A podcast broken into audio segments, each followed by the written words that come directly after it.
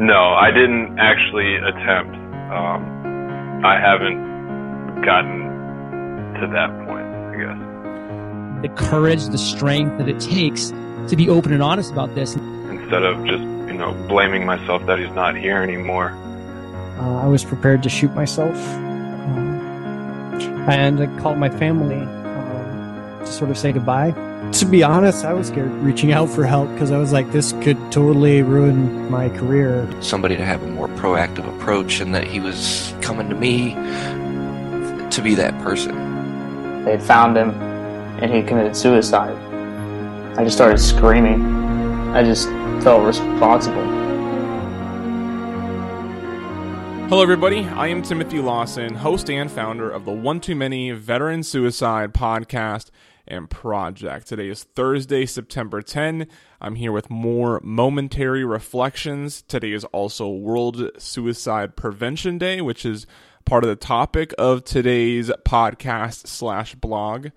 These momentary reflections I put out on Thursdays are more or less blog blog posts that I create and then record as a podcast, because I want to make sure that people get a chance to consume the material in their preferred medium.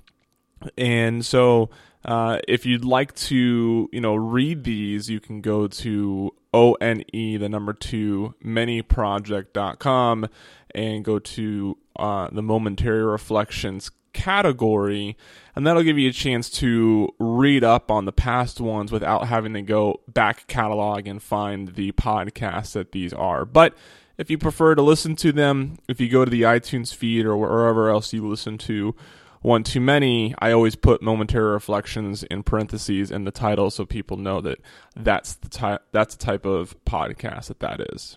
So this is episode seventy-one.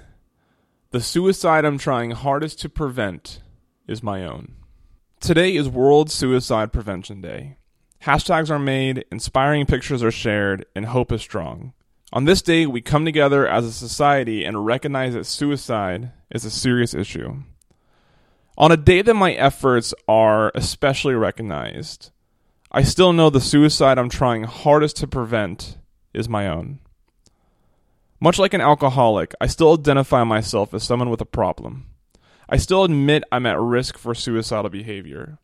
I haven't attempted suicide in nearly a decade. I haven't felt the urge to end my life in a few years, and I've quickly addressed and pushed through my spurts of depression. Yet, I recognize that deep in my psyche, there's a risk. I've recently become anxious about this risk as I look towards the future. I hope to graduate from American University in May. People naturally ask me, what will you do when you graduate, or do you have a job lined up? Or even worse, they tell me, I know you'll do great things. This is tough to hear because it sounds a lot like the commentary I received as I exited the Marine Corps. I felt like I was set up for success. I had money in the bank, I had an impressive resume, and I had a plan of what I wanted to do. Or so I thought. Like many veterans, I fell flat on my face.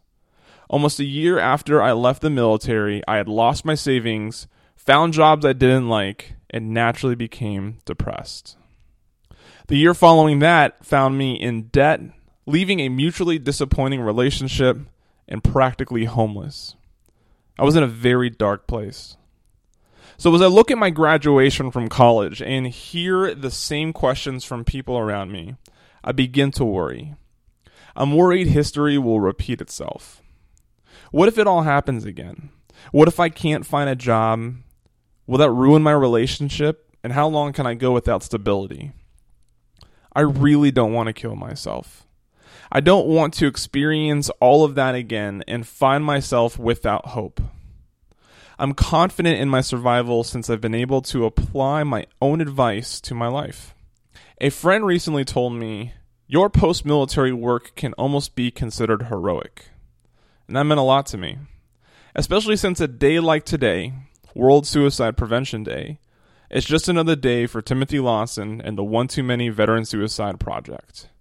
It's just another day for creating understanding and relaying a solution for suicide. Yet if you look behind the scenes of my attempts to save other people's lives, you'll find me still trying to save my own.